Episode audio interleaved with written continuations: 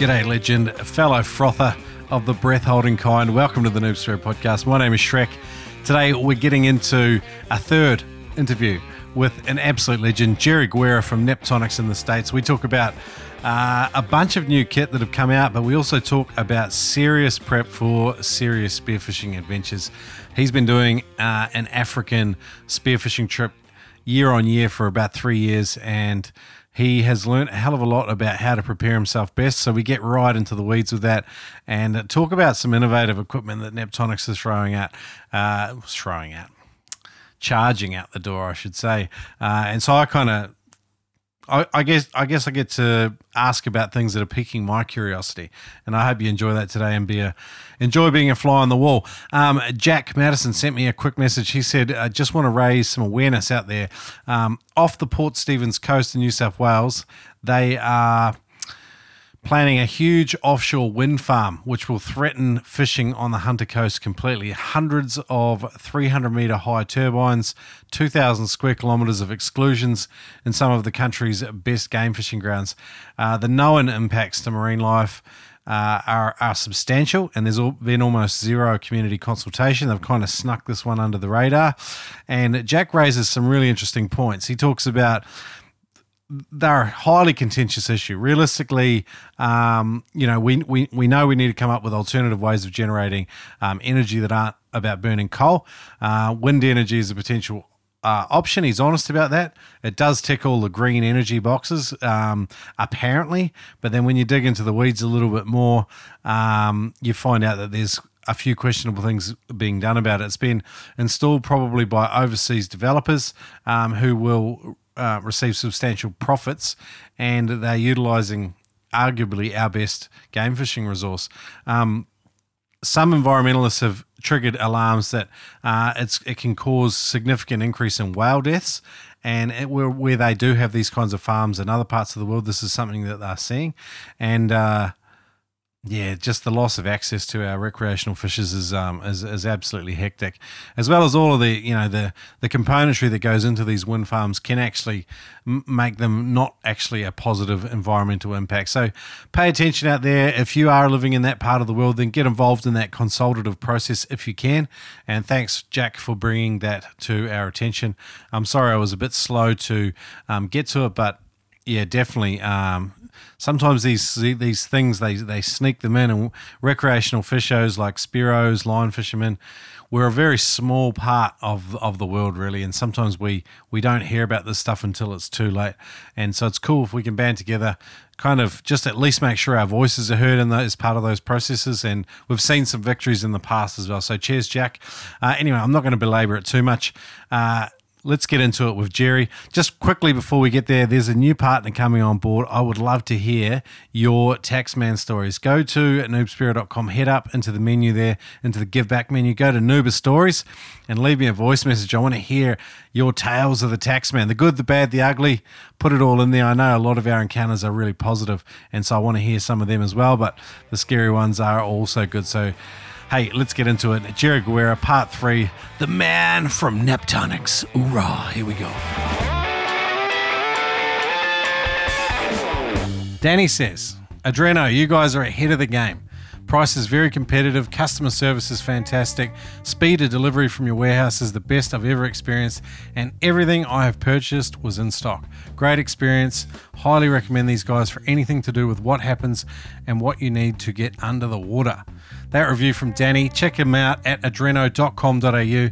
These guys do a fantastic job outfitting Noob Spearos from all over, particularly Australia. But check them out at adreno.com.au. You can save $20 on every purchase over 200 Not only can you use it online, but you can also use it in store. They've got two stores in Brisbane. They've got Gold Coast, Sydney, Melbourne, Perth.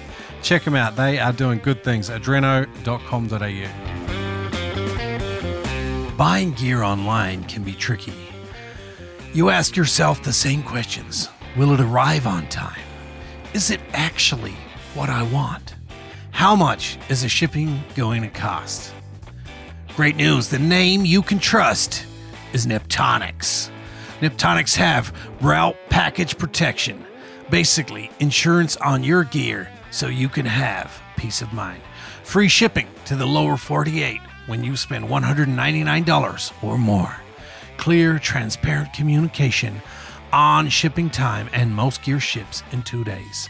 They also have my favorite, a no BS returns policy. That's right, no BS. And it's all backed by one of the strongest names in spearfishing.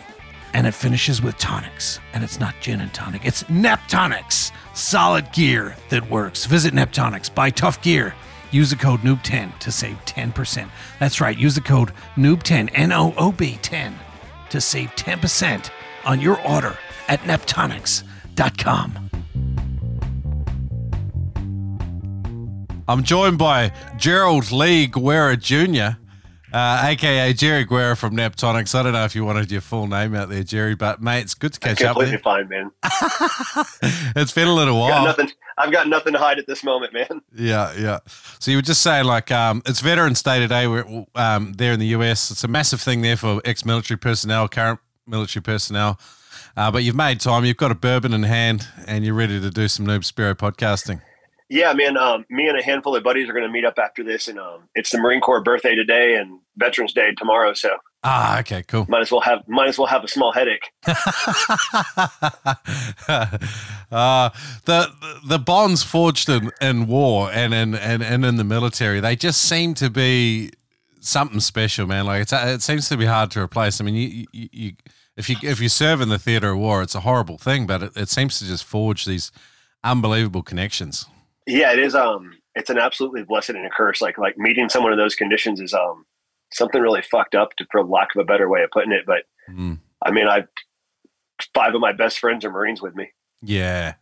Yeah, interesting how that works. You know. There's a couple of parallels I want to I want to chat with you about. Um, I'm, I'm a guy from um, your neck of the woods. He he's always sending me people. Um, but he sent me this guy Prime Hall to chat with. I'm going to get into a little bit more around the benefits of spearfishing with regards to mental health. And I know with a lot of ex-veterans dealing with PTSD and different elements of it, and just reintegrating back into normal life when they come back from um, from serving overseas, like this is it's hard to gel back into normal life. Can you speak to that just for a sec? Sure, man. Um, I wasn't expecting that question, but yeah. So I got out. Yeah, no problem, man. I got out of the Marine Corps in um, 2002, and um, coming back in was a it was a hell of a transition. To be honest with you, like the first six eight months was was pretty rough. Like from going from a sergeant in the Marine Corps, like when you when you tell someone to do something, it happened like within seconds, and like when you get back to civilian life, you're like trying to find jobs and you're trying to ask people to help you out. And it's like it's like literally talking to a bunch of fucking retards. Yeah. And it's um it's I, so that was like that was a really hard um transition like just like the the amount of like there's just like no urgency in the civilian world Mm. and it's even it seems to be even worse now Yeah. so that's um that was a really for me that was personally that was a really big challenge but um but at the end of the day man like um from a ptsd standpoint like I, I can't say that everyone's had it but i feel like most people that were in combat in one shape one way shape or form they've experienced some small side of it whether it's Mhm. really bad in life crippling form or not that's that's beyond me but um man finding a passion and something that you love to do that'll take your mind off the day-to-day grind is a hell of a way to start it Mm. Were you sparing before you joined the military, or, or was it something that came along later? No, I was spearing long before that. My dad got me into like lobster diving and, and spearfishing when I was like five years old or so. Mm. Um, and then I, I did that um, up until I was like 17 or 18 when I joined the military. And then um, I was a I was a dive instructor in the military, and then I Ah. got out, and then um, I got out and um, started doing free diving. Got really heavy into the spearfishing, free diving side of it, and started doing the competitions after that. Yeah, right. Cool. It's interesting to hear how people's journeys go with it. So, like, a lot of people talk about the the benefits to your sort of your sympathetic nervous system and stuff when you that mammalian dive reflex. It, it has these profound impacts on our body, and I like I, I have um uh, a a stepson with with autism, and when I when I get them in the water, and I, and I and I see the same thing in myself. It's like we we, we shut down one or two senses. It seems to just make us much more level and 100% in the moment not really i mean you can still get stuck in the thought train but it seems to be between that and the the dive reflex and then the benefits on your you know on your nervous on your nervous system it seems to be just this amazing cocktail that just seems to help sort of settle you out and ground you. Do you do you find that? Do you resonate with that? Hundred percent. yeah, I thought yeah, you were going to expand one, on it. I was like, like yeah, yeah, like, no, oh, cool. no, no, hundred percent accurate on everything you just said. Yeah, yeah. I mean, I mean, for the for lack of a better term, and it's just something. It's something that's freediving, quote unquote, extreme sport. Like we could all agree or disagree if it's an extreme sport. An adventure sport, absolutely. Mm. The spearfishing side of it, it's. I mean, at at the end of the day, it's underwater hunting, right? But it definitely puts you in a mindset that the day to day goes by and it's just a very for most guys and most women that I know that do this sport, it's they, they do it because it's fucking peaceful and they love it. You guys are a little bit sport there in Florida too. Sometimes, like uh, depending on, I mean, there's all different different parts of it, but your fishery's like pretty alive. Do you ever, ever have quiet days? And do you still enjoy them as much as the like super fishy days? Sometimes I like it more, man. But yeah, we do have quiet days. Yeah. I mean, yeah. you, you guys have quite a lot of closed seasons and stuff. It seems to be like pretty well managed because whenever your seasons are open, there's just there seems to be quite a bit around. Yeah, man. I, as much as I hate that the government closes the seasons, but it's also the same reason we have the fisheries we do. And I, I mean, we can get into the red tape of shit that they're doing right or wrong, and that's that's the science is beyond me. But, um, but yeah, I mean, the fishery here is absolutely amazing. Mm. It's very, very rarely that you go out on a day of diving or a day of rod reel fishing for that matter, and you don't get your legal limit of what you're targeting. Yeah. Very rare. So quiet days for you when you've got nothing to hold up for the camera. I mean, I'm, i know you don't post half your, at least half of your stuff on Instagram or anything else. Man, I, I don't post much, buddy. Yeah. I, I know I need to. I know, I know, but I, I just don't. Yeah, I enjoy seeing it when it does come up. Sometimes it's like, you know, prolific guys. It's like you know, when something does come up, every, even if they post every four or five months, you kind of really enjoy just seeing it and catching up with them and making a small comment and re-engaging with people. Because sometimes it's hard to have, you know, there's that um, Dunbar's law or whatever. We can only really have, you know, decent relationships with like 125 people, and the problem is like with guys like you and me. You know, our, our our kind of our business and our and our dealings, our outward sort of influence sometimes means that we know a lot of people, but sometimes you're not really connected with a lot of people. And I like seeing your stuff on social media because it's like, oh, sweet, Jerry's he's been out spearing, and then I read a bit about the adventure, and I, it feels like I reconnect a bit. So I think, I mean, that is one cool. of the good sides of Instagram.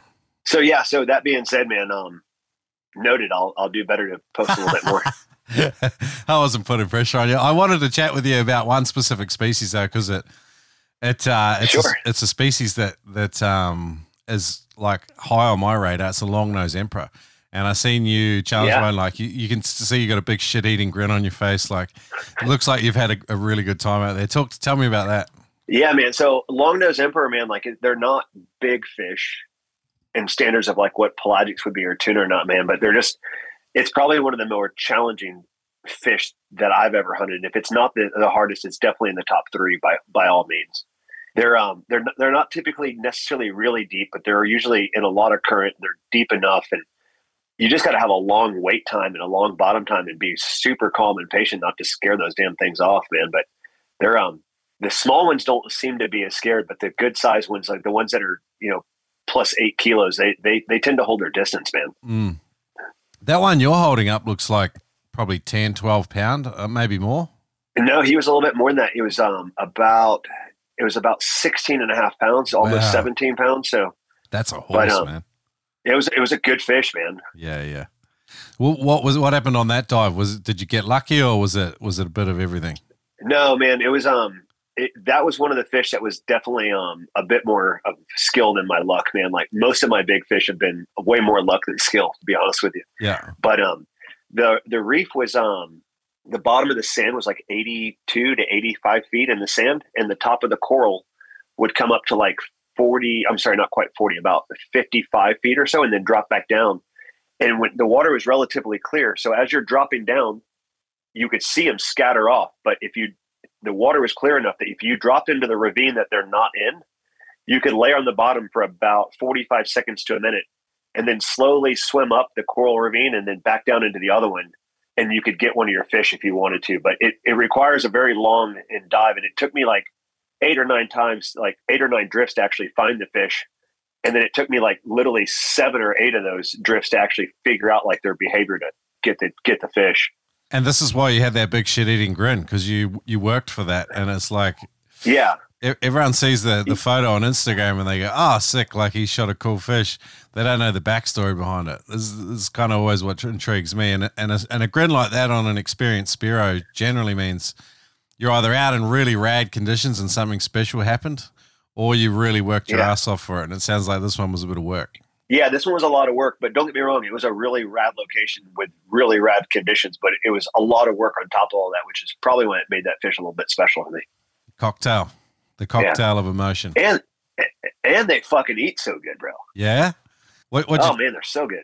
on your trips? Do you guys like have some go tos? Like, how? do- What do you what do you do to cook them up? So so this um this particular trip we were on um it was in Africa and um they had um a chef that's a diver and he's also like halftime guide so he's like helping with uh shooting rainbow runners for the dogtooth tuna and the guy's name is Gustavo phenomenal really nice guy absolutely amazing chef and he took this fish and like um took the big fillets off of it butterflied it and then stuffed it with lobster and did like this lobster lobster emperor bake with it it was fucking incredible man oh, that sounds sick. yeah Wow. I didn't even like like like what what's so impressive to me about it was not only was an absolutely amazing meal, but this guy pulled it off on like on a liveaboard boat with a galley the size of your desk. Yeah, yeah, yeah, yeah. Yeah, there's something So like about that, that part's like it's not like it's like a commercial kitchen like at a restaurant, like a fucking Michelin star restaurant. Like the guy like literally like fucking did it in a camping stove, bro. Yeah, nice, nice. That those some of those emperor species have got kind of like a because they're fairly muscly fish, aren't they? Like that's a little bit coarser than some of your more delicate fish. So interesting Yeah. that he, he went with the bake, Well, um, and then the lobster kind of would have done something too. That's crazy. Yeah, I, I don't know, man. Like I'm not a chef by any means, man, but I've been cooking fish for a long time, and I would have never done that that way. Yeah, I've got to get you some 99 spirit recipes over there. Talking about that. Yeah, Yeah, yeah, mu- muscly muscly fish the way you described them. In my mind, they go immediately to the grill. yeah, yep, yep. And you and you maybe it's a fish you add something to, like some citrus or something, to try and just break it down Sure. a little bit. Yeah. Yeah, but um, once again, man, like I don't know, the guy's a chef, and apparently he went to school for culinary school in in Spain for a long time, and cooked a lot in Barcelona, and somehow the other found himself working on a boat to live the life he wanted. But man, like hats off to the guy, he can fucking cook. Yeah, nice. Did you guys have octopus while he was on board? Because those Spanish dudes, they know how to do an octopus. We got we had octopus one time, but it was we probably would have had a lot more. We just didn't find a lot of them. Yep, yep. Okay, cool, cool. But um, looking for octopus when there's uh when there's dogtooth tuna and wahoo around is yeah, not, not really high on my radar. radar. it's lower down the, the order of priority for sure. I, I do tend Yeah. to like spear with my stomach sometimes though. I'll be honest. Like I, Bro, um, you and me both, man. Yeah, yeah. Um, all right, cool. You've done a couple of trips. I want to hear about um, some of them. Um, I also have got a few of your emails. Hats off to you again, sir. Like your um, your email stuff with the Neptonics. If people go to neptonics.com and you're on the Neptonics email, like if you buy something off you, you've got a really well done like support system, and the the email follow up is just brilliant. But also like in it- like learning about new products and stuff that's coming out. I've learned out about a bunch of Neptonic stuff come on my radar. Um, I, I want to chat with you about what you are using and what you like at the moment. And um, owning a owning a shop, you sometimes you sell a lot more stuff than you actually like to use yourself. So let's talk about some of these bigger trips. Like you did Africa last year and this year. Um, what are some of the? yeah, so um, I've done. I've done Africa three years in a row now. So oh wow, yeah, um, I love that place, man. It's just raw and authentic and fucking wild as it gets, man. Like there's no fucking people around. It's just the fish are massive and the water, the, the fucking sharks in the water. It's just so pristine and perfect there, man. are you doing East Coast, West Coast? What are you?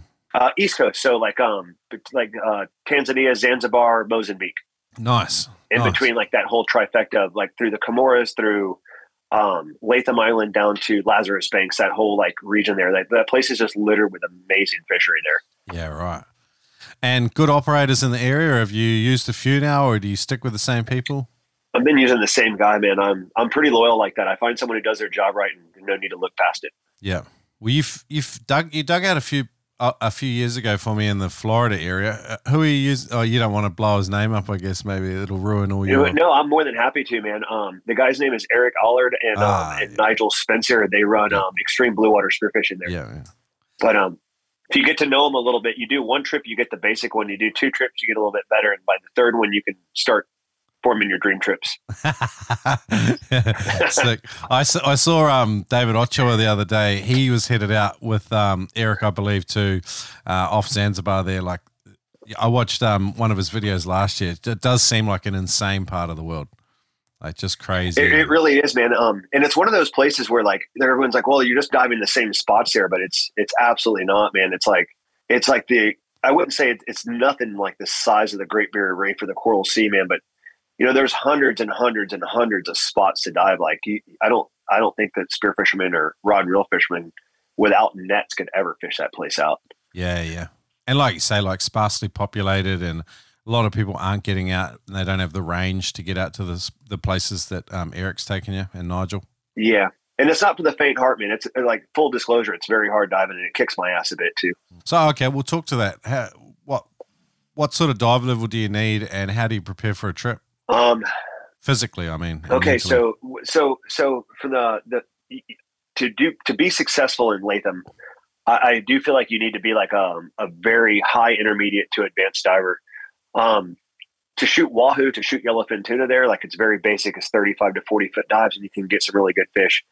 To be successful with dogtooth tuna there, I mean, you got to be able to hunt and be comfortable at 100 feet. Mm. So 30 meters. And if you can't, if you're not comfortable with blue water gear and big float lines at 100 feet, I'm not saying you won't get fish, but your success ratio gets really low. And every now and then you get lucky and they're up higher in the flashers, man. But I mean, luck's not a fucking strategy. Let's be honest. so, like, you're a busy guy though. Like, you you're running a, a, a big operation there in the US, and like, you know, like comparatively. So, you know what I mean? Like, um, you know, I'm imagining you're not getting out diving and just killing it two, three times a week. So, how do you how do you prepare your body and mind for it?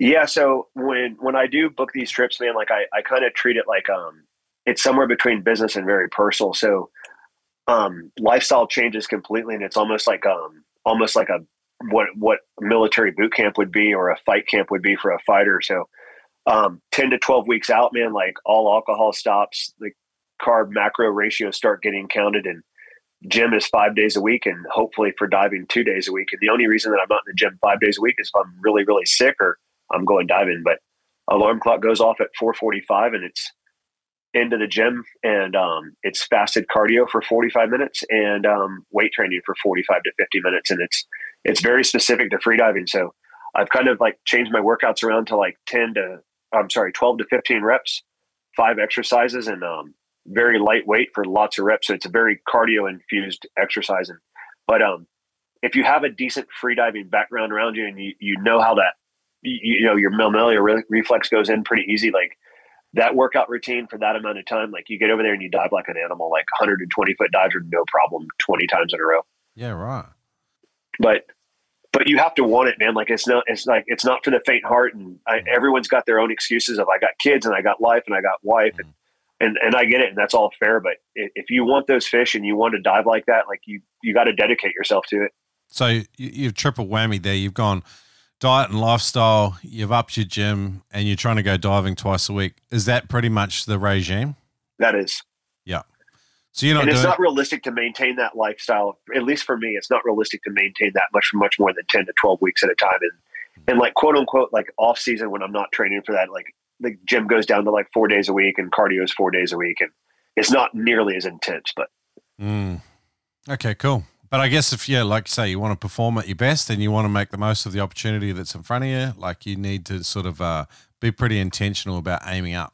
Yeah, like in, in my my honest opinion, like and like I said, this this is just my observation of it. Like you know, everyone wants these big trophy dream fish, and that's a huge goal for spearfishermen, Ben. But you know, you spend all this money on gear and equipment, and the technology is so advanced than what it was 20 years ago. So let's say you have an unlimited budget and you have the time to go to these destinations, like to go there and not be in your peak performance, like why bother? Yeah. You just, you end up sort of disappointing and frustrating yourself. And yeah, I mean, the only person you're hurting is yourself. And, and like, mm-hmm. you can go over there and go, it, it doesn't even have to be Africa. It could be any big spearfishing trip. And, you know, you go over there and you have your, like, your head on your shoulders that you're some kind of badass, but, you know, you don't take it seriously and, you know, you'll humble the fuck out of yourself really quick. Mm it, to the point to where you either quit spearfishing or you take it seriously and get your shit right.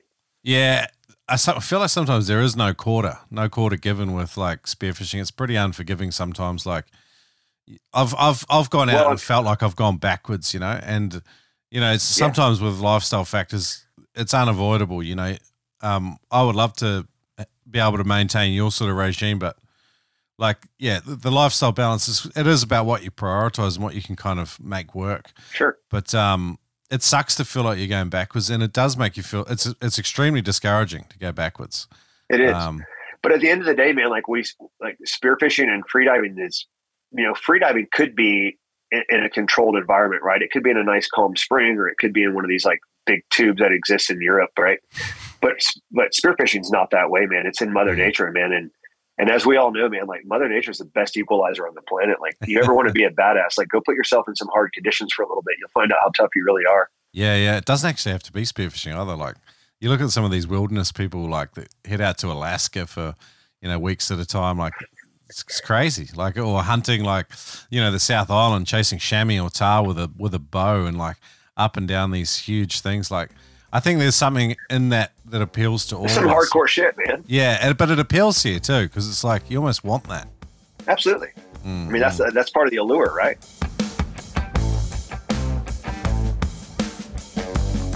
This podcast is brought to you by aqualite.com.au. This is the best solution, bar none, for staying hydrated in the ocean. If you're a Spearo, it's an absolute no brainer. It's a game changer. If you're doing extended trips and the cramp starts to set in and uh, the old body's telling you, hey, that's enough, just get hydrated and it will save you a whole heap of woe. It's a groundbreaking product that can help you to stay hydrated. It's got low sugar, it's less acidic than other options on the market, it's rapid absorption, help you to maintain performance.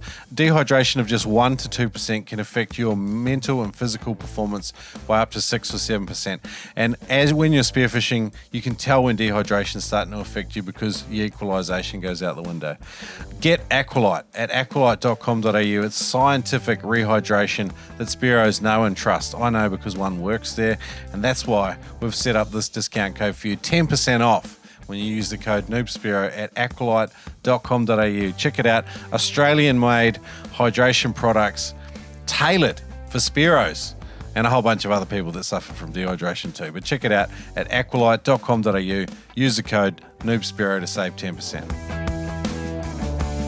I just love a functional and simple spear gun that I can trust when I pull the trigger. Killshot spear guns utilize the finest of kiln dried Burmese teak. Killshot spear guns also combine American made parts and fine craftsmanship to bring you accurate, reliable, and simple spear guns that you can trust.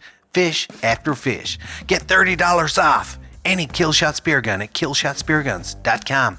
Yes and amen, Nuber. That's $30 off American made performance spear guns at killshotspearguns.com. I'm really sorry for this terrible accent. Brought to you by Ed Martin at killshotspearguns.com.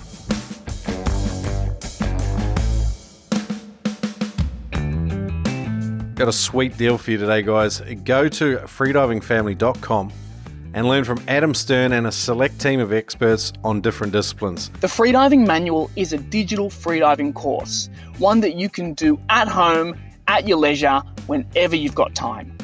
The course contains absolutely everything that a freediving instructor would teach on a freediving course. The digital courses are broken down into a video format and they contain everything that a freediving instructor would teach on a freediving course. We have beginner freediving courses, intermediate freediving courses, and advanced freediving courses for those who are working on diving deeper. The freediving manual contains all the safety information that any Spearo could want. Thanks, Adam and team. Love it. Use the code SPEARO to get 20% off any course at freedivingfamily.com. Again, that's the code SPEARO to get 20% off any course. Check it out at freedivingfamily.com.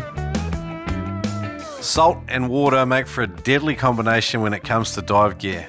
That's why you need to visit oldmanblue.com.au. They use the finest in materials and they make stuff to last. They use 316 marine grade stainless steel in their loops and they source their materials and make their own stuff right there in Western Australia catch bags, cray loops, and more.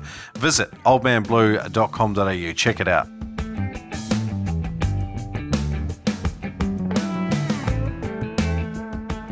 Let's get geeky on gear then. So, I know sure. last last time I chatted with you, you had a, a new travel gun bag. Uh, I did. We talked a little bit about that. Um, how's that going? Is that is that evolved? Is it is that still doing its thing? And and what other gear are you so, taking?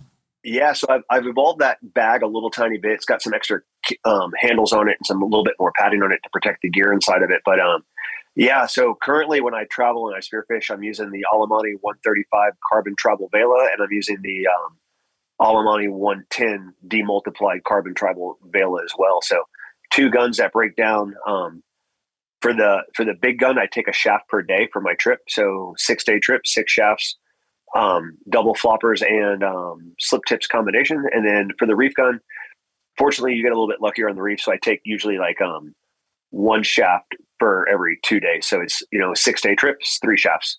Yeah, okay. And then um, typically with that, I'm just using um, a reel and all double floppers on that.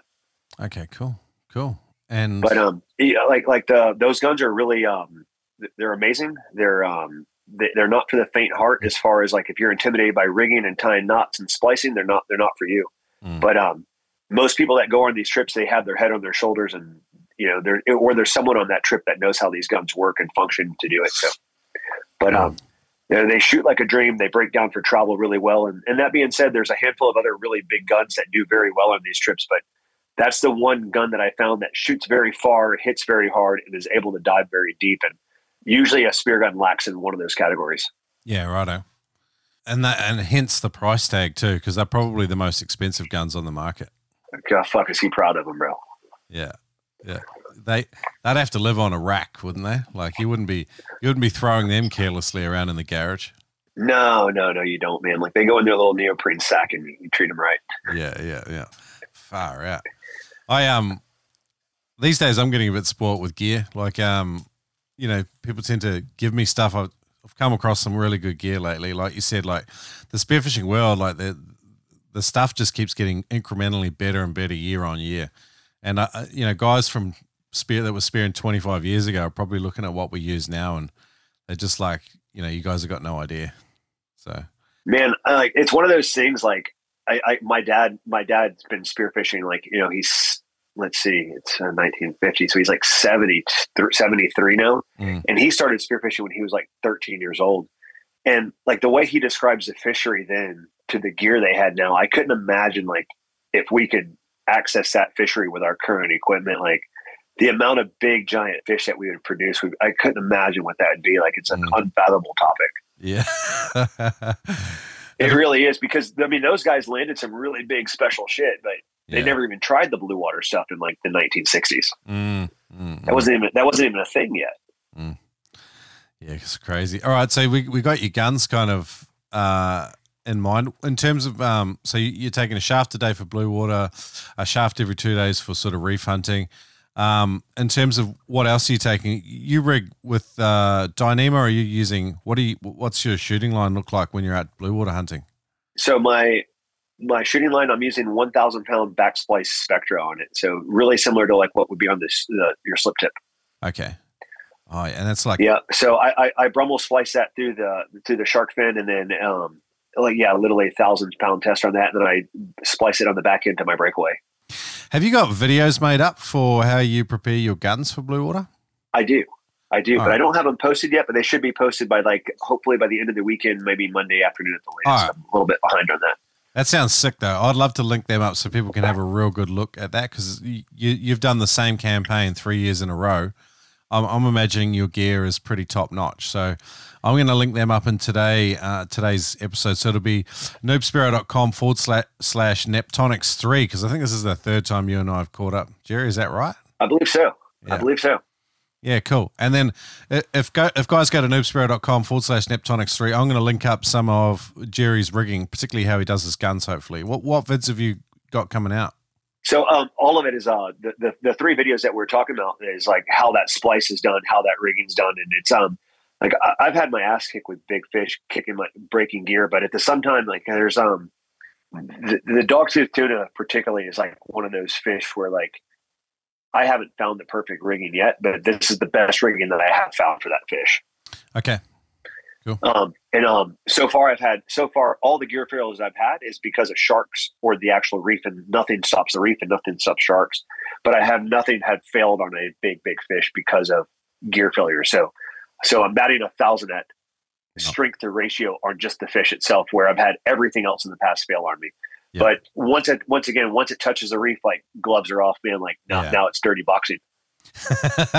they they sound like a dirty animal too. Like they uh they fight filthy. They they drag everything down and they are, they try bro. and smoke They, they are, man. They're they're tough, bro. It's like a psycho ex taking all your shit when she leaves. I feel like like like a guy who's like um just stepping into like a jujitsu gym. I've got my white belt on and I'm chatting with someone that's high up, brown belt, black belt type thing, and I'm asking you questions about stuff that I really like. I'm still fairly green to. Next year, I plan to get out on my first kind of blue water hunt in Vanuatu, and um, I, I I'm aiming up at it. I, ha- it's, I haven't got it all finalized and stuff yet. Like finances are a bit of a barrier to these things, but like. It's been Yeah, no shit. I know the feeling. yeah, you do. Like every, everyone encounters, encounters barriers and boundaries in their lives, and like you've kind of got to work this shit out for yourself. But yeah, I'm looking forward to maybe having another conversation with you about that stuff after I've had a few fuck ups, and then I'll be able to like uh, be a lot more specific with some of my questions. Sure. Um, if you want to just talk about it before there, you can learn from my experience, man. I had a drill instructor who fucking kicked us in the nuts pretty hard about this. Like uh, a wise man learns from his mistakes, but a genius learns from his buddy. Yeah, yep, yep. All right, well, walk walk me through. So, so, um, so cable's amazing. We all love cable. The the reality of cable on the reef is is your three three atmosphere floats, which is literally plus a thousand dollars worth of your floats will get tied to the fucking reef in 180 feet of water or fucking 50, 60 meters, and good luck getting all your shit back. So, um, I've exited cable because I lost a whole fucking rig on that. Yeah, right. So at some point you do need it to fail, right? Yeah, So so I feel like cable is amazing, but I also feel like cable is terrible if you're not that guy who can dive to the bottom. And I don't know anyone who's going down to 160 feet or 170 feet and cutting that shit loose. Not in current. So you're you're no way. yeah, not in current exact. It's not not realistic at all, man. Mm. And you're you're lucky the way these drifts work if you can even find the fucking rig to make the second dive. Yeah, because the current's So- screaming so- so- over some pressure point, and and that, yeah, some some of those spots the current's moving four to six knots. Like you you know you barely swim up the current. Like you just kind of hold yourself in position and aim at the flashers. it's crazy. It's crazy. It's hard to imagine, actually. Like, um, It is so. So that's where I found like that thousand pound spliced up Spectra to be the best. On slip tips, the slip tip side of it, I do find cable to be better than Spectra, Mm. um, and that's for a combination that it's better against the sharks. And a lot of times you'll shoot doggies on the shallower, quote unquote, shallower end of the reef at like say eighty to hundred feet because they'll follow the flashers up. Mm. And if you shoot them with your spear gun, like the the slip tip will go, the shaft will go through, the slip tip will go out and toggle. Mm. But now the fish is running and the shaft is still mid body in the fish. yeah, And then wants to drag the slip tip along the reef and it'll cut the Spectra slip tip. okay. So that's where. So, the, so the cable slip tip seems to hold a bit better on those. Now you do risk with a bad shot of tearing out of the doggy, but that's all. It's all part of the scenario, man. so generally, you want to use a breakaway, but sometimes you're using slip tips. Is that right? So I'm always using a I'm always using a breakaway on the doggies, and I'm always using a cable slip tip now on. And um and I, Ah, like this trip is what switched me into that because my first like I lost two doggies on the reef with my Spectra slip tips, but in the past I was losing doggies because the cable was sawing through the son of a bitches. So it's like you know one thing after another. But yeah. so I yeah. do- I feel like cable slip tips are better, and I feel like Spectra shooting line is better because at some point if it ties up down there, it's gone. How long is that span then of of uh, like between your your your the flopper and your shaft? Like, The flopper and the shaft. So- um, so you- you're saying like slip tip, so it's it's slipping off the shaft and and then it's still attached to the shaft, or is it just going straight onto your breakaway? I don't, I'm trying to get my Oh, head no, around it's the setup. Yeah, so so so what you're I think you're referring to like a drop point. So mine is just Ah. a regular slip tip shaft. Or if I'm using a double flopper, like you don't have to worry about the slip tip Spectra cable. Yeah. Yep. Yeah, okay. Yep. All right. Cool. Yeah. But um I, I, I've double floppers I've had a little bit of success with, but I've also had I've had a lot more tear out with double floppers. And the other problem with double floppers when hunting doggies, especially in East Africa, is you don't know when a four or five hundred pound marlin's coming by, when you don't know when a 50, 60 pound wahoo's coming by, and then a double flopper is not the right shaft for those fish. So you know, you you know you're targeting one species, but you fuck yourself out of the other if you don't have the right shit. Yeah, you. Yeah, I guess you want something that's versatile enough that you can take all three down. Yeah, which is also once again what makes that place so special and makes the allure of going back. Man, there's like very few places in the world where you can shoot five species on one drift of of that caliber. Yeah, it's sick. Yeah, so it's pretty. It's, in my mind, it's pretty special like that. Yeah. Some of the other Rigidigi gear you've got coming up. So, uh, are you using uh, the Neptonics slip tip for your setup? Yes. Yeah. What do they retail Yeah. for? Uh, hundred bucks. Oh, okay, that's pretty. That's pretty good. Nothing terrible. What about some of these other things? I'm seeing a fish call on your website. Do you use it for pelagic hunting, or are you, is this a reef type thing? I use it a little bit of both. I don't personally dive it on the reef myself. I find myself scaring more fish than attracting more fish. But on pelagics, it seems to work really well. But I just attach mine to my flasher float, Ah, and okay. I have it on a small clip. I have it on a small clip there. You can jingle the flasher float, and like usually, someone's by the flasher and jiggling the flasher up and down, so it, it kind of adds a little touch to that. I have um, my dive buddy Lee. He attaches his to his actual flasher on the bottom, and um, I find it working a little bit. Um, I, I find it working really well for pelagics and not really well for the reef, to be perfectly honest. Okay. So so it um when you, with your setup, it's on the surface making that sound as it moves in the current, or someone's jingling the flasher. So water movement's what activates it. You don't have to like push it, uh, like mo- like activate it with your fingers or anything like that. Correct. I took it. I took it off my flasher at the bottom, um, for one simple reason, and uh, fucking sharks kept eating the damn thing, man. Yeah, yeah. I had a shark belt mine the other day, and the viz was like, I had it on right down the the bottom of my um, like where the where the viz was pretty much. So there was just light hitting it, and uh, I could only just make out like I've got a um fabric wrap, wrapped weight on the bottom that kind of mimics a squid, and uh, but it was down at like 30, 35 feet, and the shark's just given it a real good belt and sort of dragged me for a bit. And I couldn't even see the shark, so that was pretty cool. They they love the bottom of flashes. They love to hit them. They're a big fan of them. Mm. Mm. I've heard some horror stories too about the ladder ones getting caught around their heads and just like a, I guess it'd make you feel like you're part of a rodeo. It, it does, man. Um, on this actual trip, man, my uh, my dive partner and my my my best friend Lee, um, on the flasher uh, sailfish, like I'd shot a wahoo, and there was like four wahoo, so I thought he had shot another wahoo. And next thing I know, the flasher is like I look out of the water and the fla- like there's a sailfish jumping, and there's like the flasher buoy is like skipping along the surface, and I'm like, okay, he shot a sailfish, and the flasher is like attached to it all, like it all got tangled. Yeah. But what had happened, the, the the sailfish had like started attacking the damn flasher, and it got all tangled up in its beak. so so like we so like I've got this bullshit like thirty fucking pound wahoo, like this piece of shit fucking wahoo that's going to get turned into chum in Africa because that's what they do with them. They don't want to fucking keep them to eat, which is super heartbreaking. That's another part of the conversation. So we're on this zodiac and like we're we're, we're chasing down the fucking flasher float, and I'm like, there's no way that thing is still attached. Like these things spit out hook and line like every day, right? Like hook and line guys have a hard time keeping the hook set. Mm. So yeah, like so, like we chase this thing down for probably a, a quarter of a mile to a half a mile, something like that. He hops in and shoots this damn thing with a fucking Rob Allen reel gun, like a 130 and two bands, and like fucking puts puts like a 160 pound sailfish in the boat with it. Motherfucker. like, have you seen that video? And he's like, hey, he's like, he's like, hey, are you getting in with me? I'm like, no, the last one I shot tried to spear me back, man. Then fuck, you're on your own, bro. yeah. Don't do it. they do. They, Stop t- shooting them. they turn and come back at you. I've heard sometimes. Yeah, they're mean as shit, man. Yeah. But it's all fair. They have a spear too. Like, we, I mean, we we do it to them. They should try that. Have you watched um, Tim McDonald's um, YouTube channel? I have not.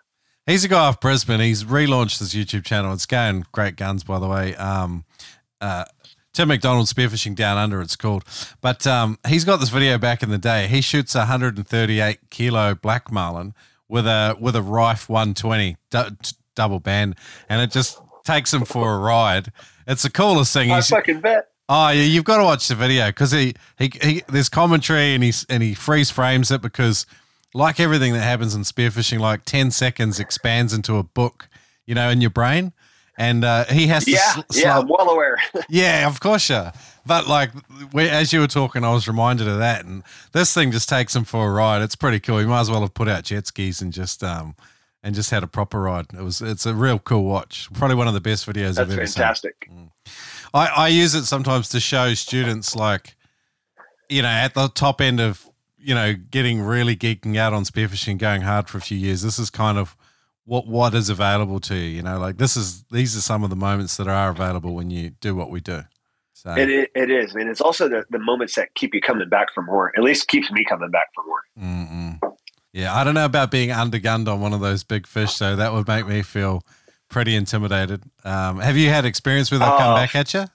Yeah, I've had I, I haven't shot a marlin undergunned, but I've shot several yellowfin tuna undergunned, several wahoo undergunned, several big kingfish undergunned, and one doggy undergunned, and that didn't end well. But I mean, I don't know, man. It's like if you're at a bar and there's a fucking nine at the bar, like you you got to try, like. Like fuck, whatever. I didn't fucking fly halfway across the world to say I wish I would have. That's fucking, fuck it, man. Like send that bitch. uh, talking about sending it, uh, the chum dinger. Uh, talk me through this bit of kit. Is this something you take with you? I don't take those with me, man. I use those a lot locally here. Okay. Um, and the reason why is they make they they sell pre-frozen chum that fits in that thing, ah, nice. and the inside of that thing is like super razor sharp. Like uh, I wouldn't say razor sharp, but super sharp edges. And you put it in there, hang it off the back of your boat, it floats. Mm. So um, every time like your boat moves a little bit in the momentum of the ocean, it like kind of shaves off a layer of that frozen chum for for your spot chum. I would love to take it um, on a dive trip, but no one's ever got those fucking frozen blocks of chum, and it's a bit, it's a bit bulky to travel with. yeah, right. But um, for local guys like that that have access to that those frozen cubes of chum, it, it's an amazing thing. So is that is this something you make yourself, or are they some? Uh, you got a small company making them, or No, there's a small company local here in Tampa, Florida, that makes them for us. yeah, sick. And is that a lot a Yeah. line fishing company come up with that, or is that a Spearo company? No, it's um, it was it was a it was a fishing company, and the guy uh, the guy's a super nice guy. He's local here in Tampa, and um, I met him at um, a local boat show. Yeah, But um, the guy owns a small like um plastic molding company. Yeah, Um, super nice guy. Is the guy who owns the company? His name is Ralph, and um, he got he kept buying like the wire mesh, the wire cages ones, and they would they would rust and fucking leave stains all over his boat, and he got all pissed off with like having to like get rust off of his boat, rust marks off his boat. So he started making these, and come to find out, they're phenomenal. If you wanted to just replicate it yourself, I mean, what what are the frozen size blocks um, that are going in them? What do you like? Is it like an ice cream container size block, or Uh, no, so it would be. So I'm not sure what it would be in, in metric, but in in US it would be approximately four inches by eight inches Yeah. by a foot. yeah, right? So it's like a rectangle. It's like a rectangle cube. So I was just thinking, like, some days, you know, you have a big, you know, uh, fillet session. Sorry, we always say fillet. Yeah, yeah. You guys say fillet, but you know, and you got Yeah, all your friends. You got all your I mean, friends. you- none of us are French, so it's confusing. yeah, you get all your frames left over though, and you you can cleaver them up, and you could potentially just freeze them in that size block, and then that thing would be really You useful. abs- you you absolutely could. If you Yeah. have um if you have a um a chest freezer that you're willing to do that with your with your um with the carcasses of, you can absolutely do that. It's better than throwing them in the bin or even taking them down to the boat ramp and turfing them out there. Like, um, Fully agreed. A lot of guys here locally in Florida, they um, they'll buy the chum, but they keep their they keep the uh, the frames and they use them for their crab traps. So, yeah, yeah, yeah. A lot of guys here so uh, but as long as you're as long as you're repurposing it, it doesn't really matter. Yeah, you just want to make the most out of it, and I feel like sometimes you put stuff back into the ocean, it nothing gets wasted in the ocean. You know, like it's all going to be digested and shed out four or five times before it reaches, you know, the bottom of the Marianas Trench. So, um, Hundred percent. yeah, the ocean's pretty cool like that.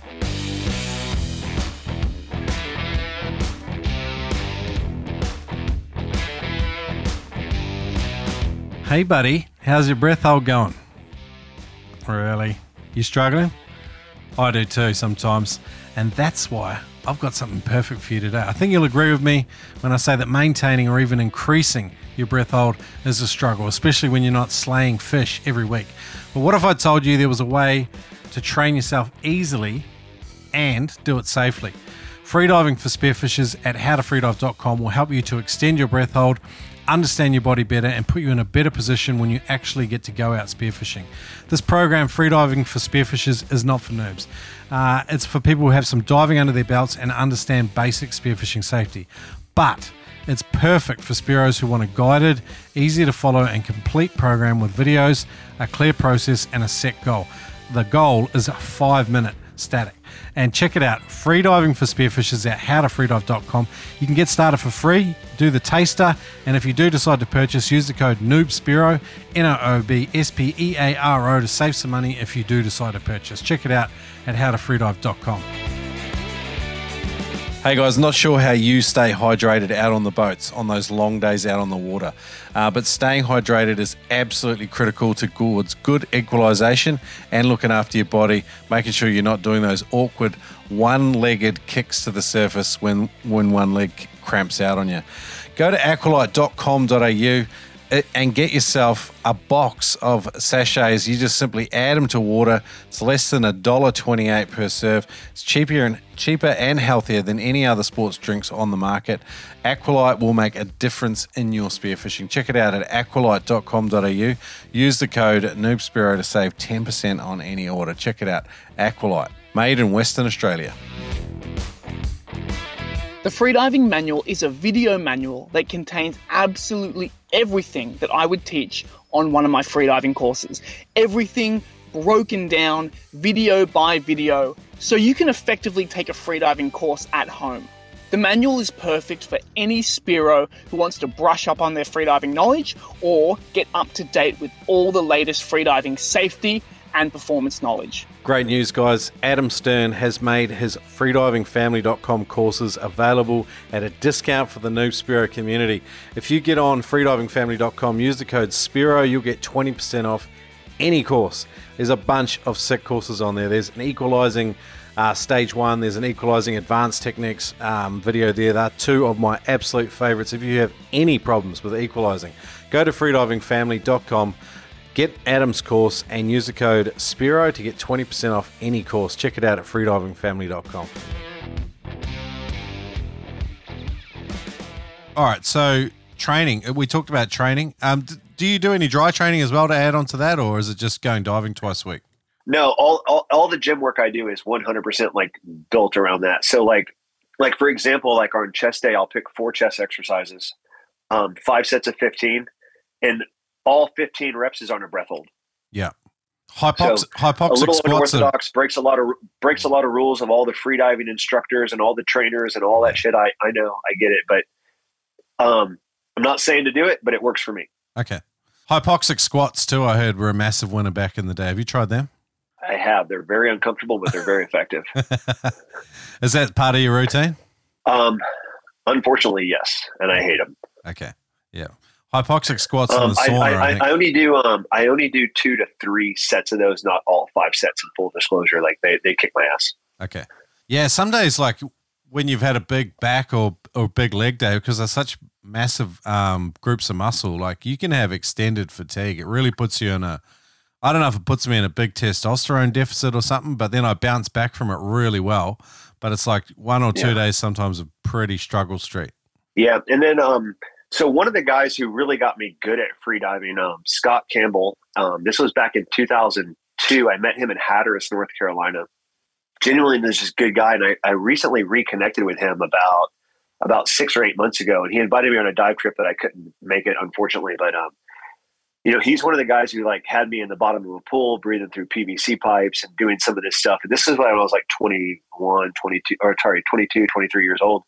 But um, one that he told me that I started incorporating this year, and I'm sure it's in a book somewhere, but is actually to do like um, a small breathe up on land, um, do a little bit of a pack, like maybe two to three small packs, and then hang on a pull up bar. Um, and that does some really interesting stuff of stretching your intercostal muscles and your rib muscles and that stuff. And it's super uncomfortable to do for me, Yeah. but um, I feel like that really helps me as I get older with this sport. It gets a little bit harder. Yeah, I'm I'm listening to you and I'm like, sweet, yeah, that sounds really good. I would just encourage guys if they are listening and want to have a crack at this. Um, when you want to do any of these like full breath stretching routines, expansion injuries become a, a big deal, and that, that's quite easy to hurt yourself. Have you? You haven't done that to yourself. You haven't hurt yourself doing any of them. I've been very fortunate, like training, where I have not hurt myself. Not this past year, um, 23 in Africa, but 22 in Africa. Um, I did have a small like um, barotrauma to my lower Trachea. esophagus where it meets my lungs, and uh, torn that a bit. But it was completely my fault. Um, it was a very deep dive, and I, I broke a lot of rules trying to shoot a big fish, and I lost the big fish, and I tore my um, tore my esophagus on it. So, but um, few doctor's appointment later, a couple bottles of bourbon and some rest, and it's all fixed. How how long did it take to heal? Um, about nine weeks. Okay. So how did you know you'd torn it? Did you get a little bit of red flecky blood when you coughed up? Or Um, so there was like a really like sharp, like tearing pain in my upper chest, and Yeah. then um, immediately after that, I was like coughing up a, a light amount of like pink phlegm slash blood. okay. And I'm going to ask you a real hard question here. Did that end your Yeah. diving for the day? No, no, It should have. but I dove, I dove, I dove another three days like that, like a complete jackass. But Yeah. you know, no air, no glory, bro. just just like for the listeners' benefit, I'll just say like if you experience a squeeze or a tear like that, you are at a high, heightened risk of um, of blackout and potentially deep water blackout too. But like you know, like you're in a Yep. decent state physically before you went. You've done a minor tear, and I'm sure you have conser- you know been a bit more conservative probably on the following days. I Um, did. I was um so it was a very deep dive. It was a very stupid dive, and I know exactly when I did it. I felt it when it happened, and um I I didn't go past seventy five feet anymore after that, and I, I was very cautious, and I, I was making sure that my dive buddy and I were one up, one down, and spotting each other on it after that. But um yeah, I just wasn't willing to sit on the bench, man. I, Yeah. I know it sounds terrible, and I know there's no fish worth your life, but Yeah, it's hard. It's hard. everyone's mindset's a bit different on that. This is another thing too, though. Like expansion injuries, uh, like it's cool to do a little bit of stretching, like the, the intercostal flexibility. Your rib cage flexibility is one thing that really can hold you back, particularly when you get down deep and you're at residual volume. And um, just being familiar with those sensations that are going on on your body and having that adaptation to depth is massive. Um, but you know, like if you do yourself an injury on the first or second day of one of those extended liveaboard trips, you know, you are putting all of the rest of that trip at jeopardy. So it's, it's a good, um, it's a good idea, I guess, just to work your way into it. Yeah, I, it definitely is, man. And um, you know, it was one of the, it was like I said, the, the dive was it, it was a stupid dive. It was it was very deep. It was at like I was literally stretching my bungee on my float line. Um, but more importantly, too, like um, it, it's a combination of your life and, and your friend's life, like your friend's life, and you start putting everyone else in danger. So I definitely accept full responsibility for that. Like no full disclosure, and I, I told everybody that it happened and told everybody I was going to keep diving. And everybody was we're all on the same page about it. But Yeah, cool. um, I think the only thing that can be worse than like hurting yourself like that is in like not only like you know you leave all your loved ones behind, but you actually like fucking ruin your other buddy's dive trip Yeah, yeah, yeah. and potentially like make them where they don't want to ever do it again. So, but you know, I was you know full disclosure, my my dive buddy Lee, I, I told him what happened. I told I told my my friend Jamie, I told my friend Hunter, I told my friend Pete, I told everybody what happened, and everyone's like, "Are you okay?" And I'm like, "Yeah, I think I'm okay. I'm just like just gonna take it easy and not dive as hard." Yeah, yeah, yeah. Cool, cool. So- um, but, uh, but also now now now I'm a lot more familiar after that injury. But I also feel like if you take a lot of precautions and you are a very deep diver and you take a lot of precautions, when I mean precautions, if you if you take training seriously and you do a lot of those flexibility trainings, I'm pretty sure that you can get yourself flexible enough to where it never happens. mm, And I just didn't do that on my second year. I did that on my, my third year, but not my second year. But my second year also got this that injury also like taught me to to be aware of that. mm, mm. A lot of guys are amazed at how far new divers can get in terms of depth these days and, and times. You know, like I had a guy on this intermediate course and he's got a lot of natural ability and he's a young, you know, guy in his 20s, super capable, super confident, quite clever guy, um, as most of these people are. But in terms of demographics, that's probably our highest at risk group. Um, and a lot of guys can, like, and they can do what, what may have taken many of us several years to do. They can get down and they can start diving these serious depths, but they don't have that um, complex decision making framework and the wisdom to go with diving that deep. Talk to me about how you make decisions and how you have become more wise over the years and what you try and teach maybe particularly guys and girls in that that danger sort of group, if you know what I'm saying. Yeah, for sure, man. So so the best the, the best thing I can put it, man, like is like most most guys, and I can't say this about females, but because I don't feel like, and this might come across wrong, but most females don't seem to be as aggressive or competitive as what the guys are at that at that young age, right?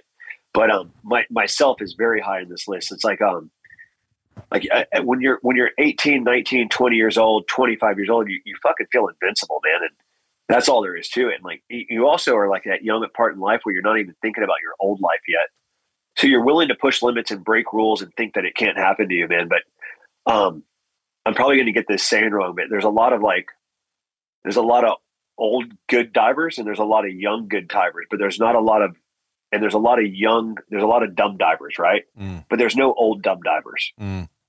like so you you break that rule long enough man and sooner or later you're going to get fucked over Mm. but that's i mean that's just kind of my observation but um i mean the best thing i the, the best advice that i was ever given and this was once again this was this was from my dad this wasn't from scott this was this was when i was young like you know you push yourself as hard as you can for as long as you can but at some point especially when you're doing something that's deathly dangerous like free diving is you have to listen to your body and take that break Mm. and when you're young it's very easy to like recover faster than your co2 level does Mm. And for for a guy my age, like I can recover fast enough, but not faster than my CO two levels. Mm. But when I was 25, that was completely the opposite, man. Like I, I would recover like within a minute, minute and a half, but my CO two levels are four more minutes away. Mm. And now I'm lucky if I'm ready to go again in four minutes. Yeah, I remember like doing cat and mouse even in my late twenties, like in a swimming pool. Have you played cat and mouse before? I haven't. So like you'll be in a 25 yard pool and you start at opposite ends. And this is like good freediving groups that train for spearfishing will have versions of this game. But one of you starts on the surface and one of you is underneath. And you start at opposite ends of the pool. So one of you swims on the top, one of you swims on the bottom. And when you reach the end, you switch around. And the idea is Okay. it's the first person to catch the other person. If you come up during your underwater lap, you have to stop and then dive again and keep going. So you have potentially a surface swimming lap where you get to recover, and then you have another lap where you have to swim underwater. And you, because you're at opposite ends of the pool, it takes a little while to catch someone, even if they're not very good. Um, but you know, like after after a while, Sure.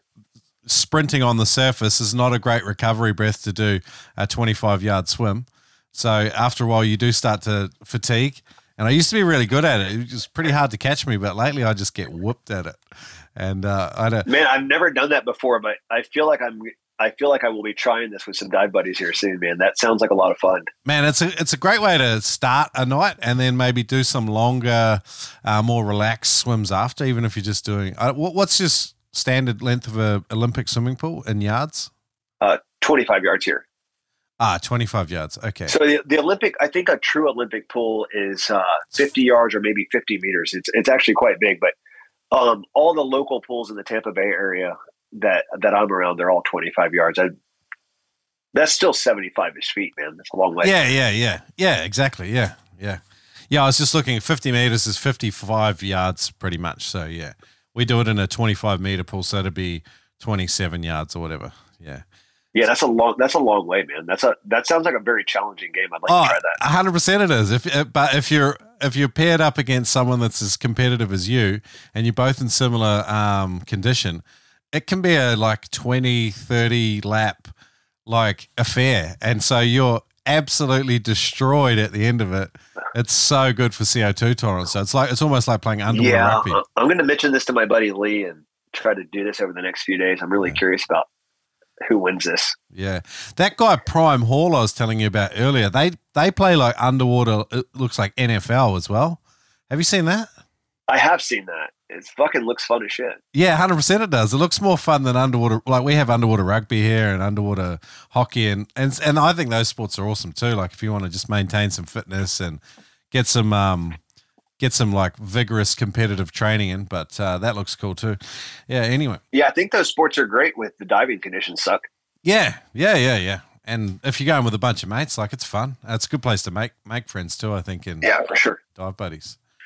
Um, cool, man. Um, let's talk about um, the epoxy kit for your spear guns. Like, One thing I like about the Neptonics uh, website is like you you've always dedicated a corner of the website to to gun builders, people that love to DIY their own equipment and build their own spear guns. I've seen this epoxy kit that come out. Um, walk me through that and some of the other stuff you've got in the spear gun building sort of section at the moment.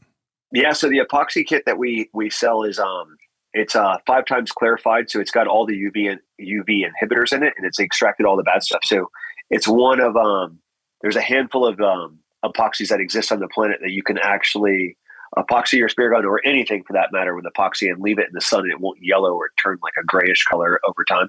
Mm. Um, it's um it's a two to one ratio. Um, uh, the large kit will approximately do five um, spear guns if you wanted to coat the outside or if you wanted to laminate, um, cut and laminate a spear gun and put it together. But um, really, really strong epoxy. Um, we have it formulated for us from a, a company in California, and um, we've been using it now for about six years. And um, it's one of those products that once we got it right, we haven't changed it, and it's been uh, it's been working great for us. Mm, nice. And uh, some guys are like they want to just oil their guns. Some are like epoxy.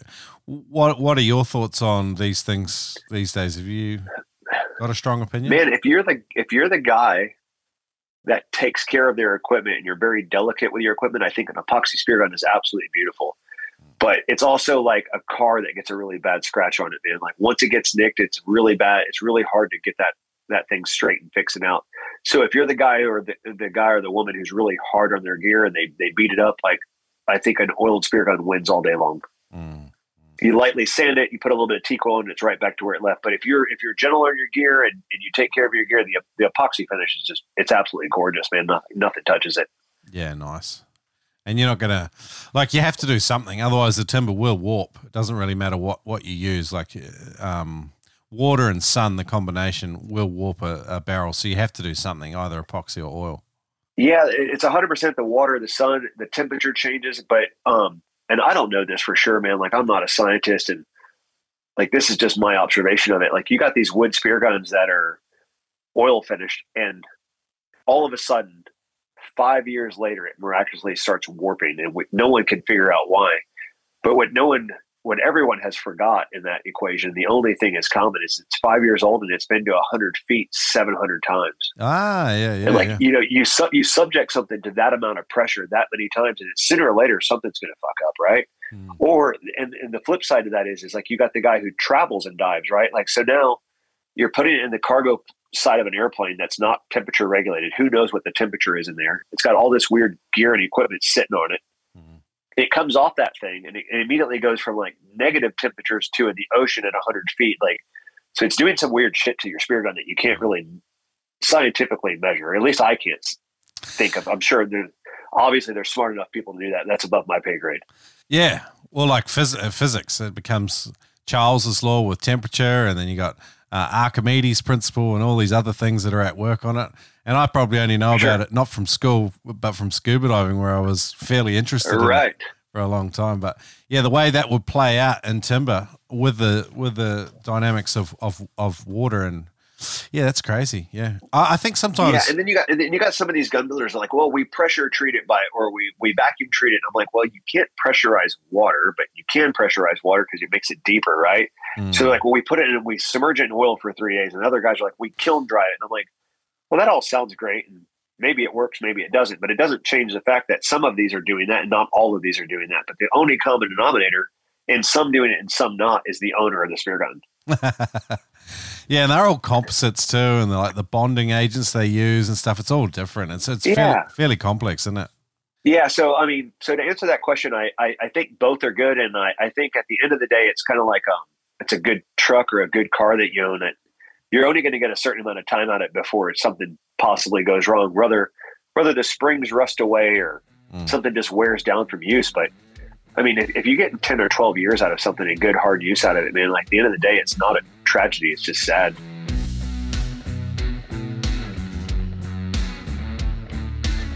Today's podcast is brought to you by Killshot Spear Guns. Ed Martin makes dependable, reliable, simple spear guns that you can rely on. Check him out at killshotspearguns.com. But it's not just me saying it. Have a listen to what this bloke's got to say about it. Well, I just love Ed Martin's Killshot Spear Guns. They just shoot fish all day long. But it's not just the Americans saying it. He's even sold some spear guns in the UK. That's right, Shrek. I just love a Killshot spear gun. I've been shooting bass and all sorts of cod and pollock and God knows what down here in the lock and around and uh, this the end of my accent, but uh, yeah, I love Killshot spear guns. Keep them coming, Ed. And uh, even the Australians are getting in on it. Ed makes a quality, reliable uh, platform. Have a listen to what um, Stu had to say when I got hold of him last time. Oh, gee, Shrek, I got on to bloody Killshot spear guns last time. I heard you gobbling on about him on the podcast, and I just got on. I wanted a reliable, uh, bloody uh, tough spear gun, so I got on Killshot. I saved, I used the code, the bloody uh, noob code there, the noober, and on killshotspearguns.com. Got myself an American bit of uh, timber spear gun, and jeepers, mate, this thing is shooting crocs. Oh, Oh, this it's so bloody good, mate. Uh, don't don't listen to me about the crocs. Say it's illegal, but I do like to shoot the odd bearer. Get onto him. Get into him. I'm out. See you, mate. You didn't just hear it from me. Buy American made performance at killshotspearguns.com. Get $30 off any spear gun when you use the code NUBA on killshotspearguns.com. Ocean Guardian is the world's leading shark deterrent technology company. Since 2001, their independently proven and tested products have been allowing ocean goers all over the world to enjoy the ocean without a worry. With products for diving, spearfishing, surfing, snorkeling, boating, and fishing, they've got you covered for all your ocean activities. Their technology is so effective, the Western Australian government offers a $200 consumer rebate for the purchase of the Freedom Plus Surf and Freedom 7. Uh, guys, get into it. We've got a discount code for you 10% off your Shark Shield device. If you want to get the Freedom 7 or the Scuba 7, get 10% off. Use the code NoobSpearo at checkout. If you are at Ocean Guardian uh, US site or ANZ site, uh, get into it, get in amongst it. Ocean Guardian are doing awesome things for Spearos.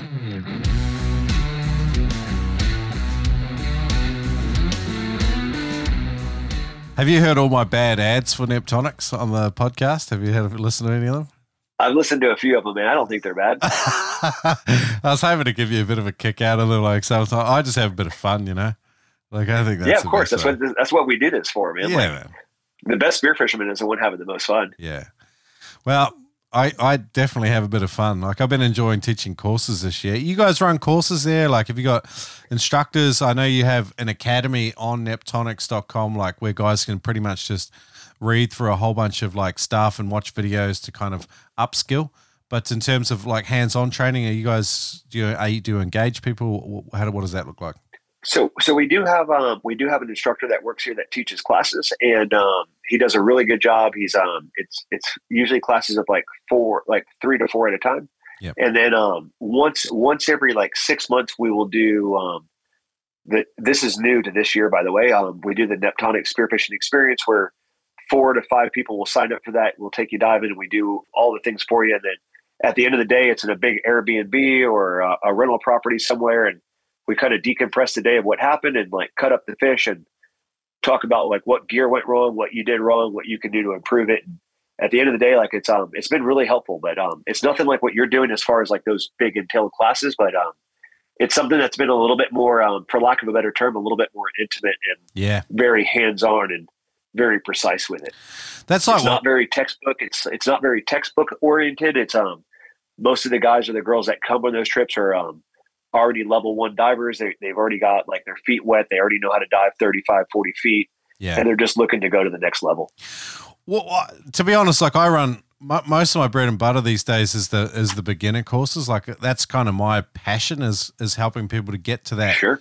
30 feet, 40 feet. And then I, fi- I figure a lot of learning from there kind of happens on its own. But I recently ran an intermediate course and I had a whole bunch of other guys come over and help me um, deliver that and it sounds similar to what you're running there. Like those high touch sort of person to person events, they they are awesome. I, and I one thing I kind of learned from it, I would love to have a couple of people out there with GoPros following everyone. That way, you could do a really good um, debrief and give people some actionable information to improve. Yeah, we yeah we do that as well, and it's um it's very very helpful.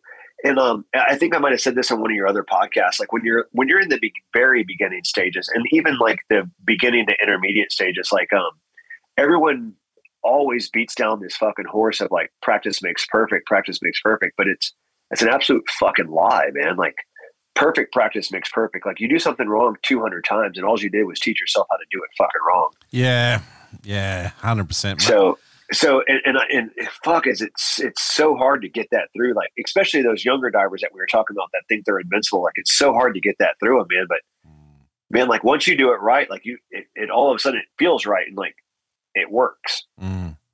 There's a guy over there in the US. Uh, his name's Joel Turner. Have you heard of him? He was on Rogan. He teaches a course called Shot IQ, and it's a it's a it's a um, compound bow or archery type course. Have you heard of this guy?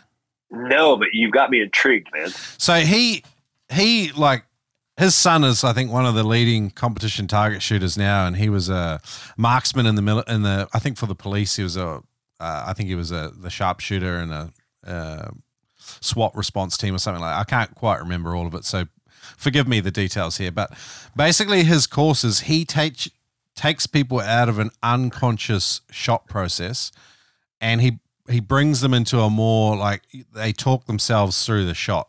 And because I think in archery they have that um you know you have a reflex response. So that guys call it a trigger flinch. And so basically his process helps guys work their way through that that natural ingrained response to to the release of a shaft.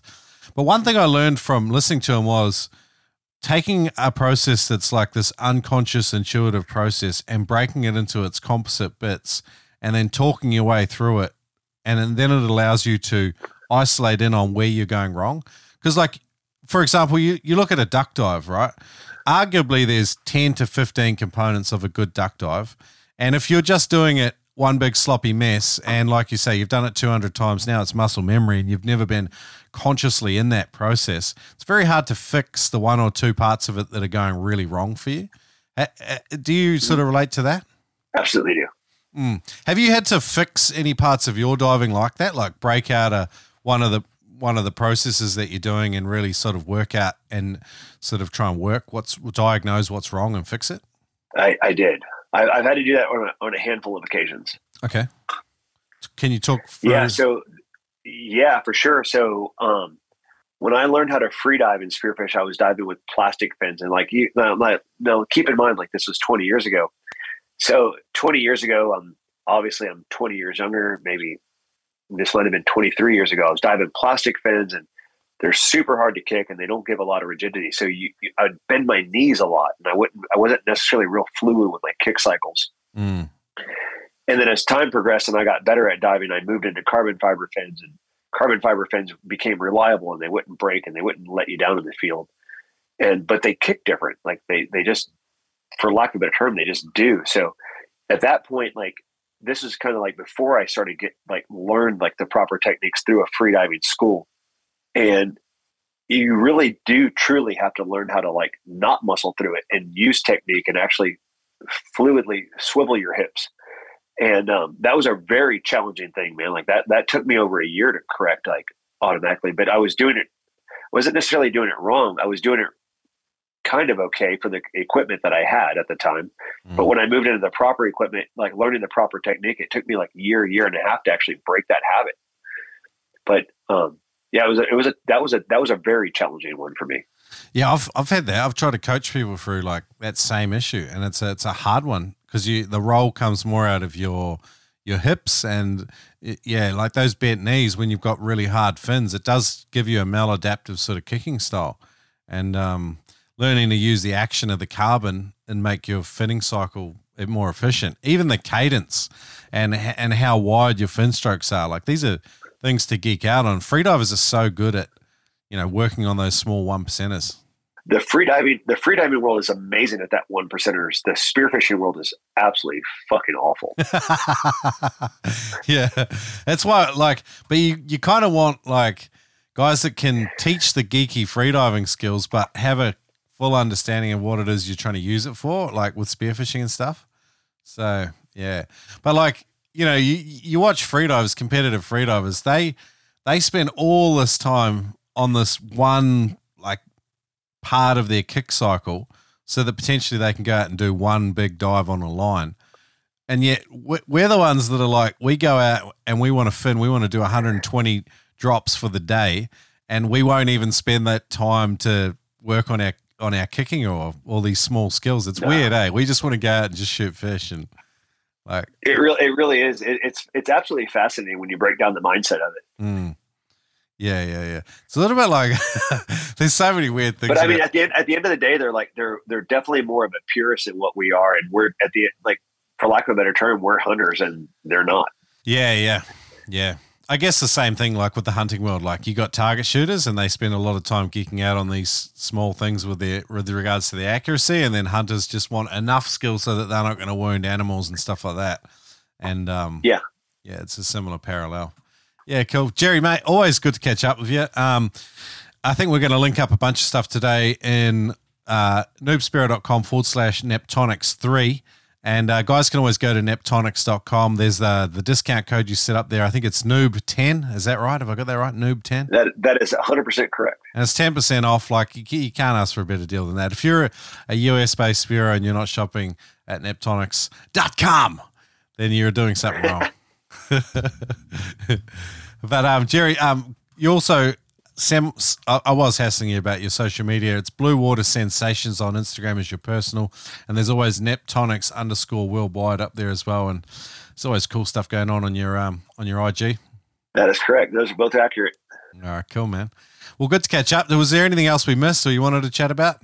Um, nothing I can really think of, and I think we covered some pretty good topics, man. Um, I'd definitely like to get over those videos to you to kind of show you guys those uh, the riggings of what I've learned along the way of um, of blue water rigging. And full disclosure, man, like I haven't perfected it yet, but I perfected it from gill failure, gill gear failure to the the fish, mm. but nothing against the actual elements of sharks in the reef. But um, if someone has got some ideas that work against those, I'm I'd love to know about it one thing we're we're in development discussions over is like a minigun with uh, with power heads. So it just drops down as soon as the trigger release, and a minigun drops down from the surface, and you just sit there, just da da da da da, just annihilating the men in grey suits. I love that. I was actually thinking something more along the lines of um, some we could take some of Ocean Guardian's technology and incorporate that into our shooting line. So we shoot the fish, this thing activates, kills it with a with electrical current, and also activates shark shield so nothing comes near it. But uh, your minigun idea sounds a lot more fun. I always just think, what would Rambo do if he was a Spearo, you know? And then, you know, that's where a lot of my innovation comes from. Yeah, we'd all look like such bitches. Oh, yeah. Back in the day, those Rambo First Blood movies, me and my brothers would watch them all the time. Just the headband. I don't know what it was. I, I that guy, that guy was a fucking beast, bro. Like, oh, the guy comes home from Vietnam and kills a whole sheriff's department. Part of the National Guard, bro. It's a fucking animalistic shit, bro. Uh, on that note, Jerry, let's head on out. But uh, again, guys, if you want to check out anything we chatted about today, uh, noobspearo.com forward slash neptonics3. Thanks, Jerry. Yeah, Shrek, thanks a lot, man. Have a good one.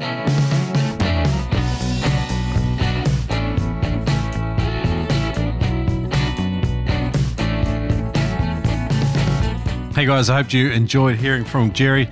Uh, always a good man to chat with. Uh, definitely takes his gear prep seriously, and I, I, hope maybe that gave you a few ideas of your own for when you prepare for some some more serious spearfishing trips and adventures. Um, they are out there, and there's uh, the opportunities on some of these trips are absolutely amazing, as we talked about with his uh, massive long nose emperor there at the start. I hope you enjoyed that, as well as hearing about some of the gear up on offer, particularly the new stuff, the revolutionary stuff, the innovative stuff. I always love getting into the weeds of that. Check it out at neptonics.com. Again, you can use that code NOOB10. Uh, massive thanks to Jerry and the team uh, partnering with the Noob Show podcast to help bring this thing to you. Talking about partners, massive, massive salute to the patrons powering the Noob podcast over at patreon.com forward slash Noob Um, there's four different levels I think you can support the show. It's on an episode by episode basis and um, always, always help putting fuel in the outboard.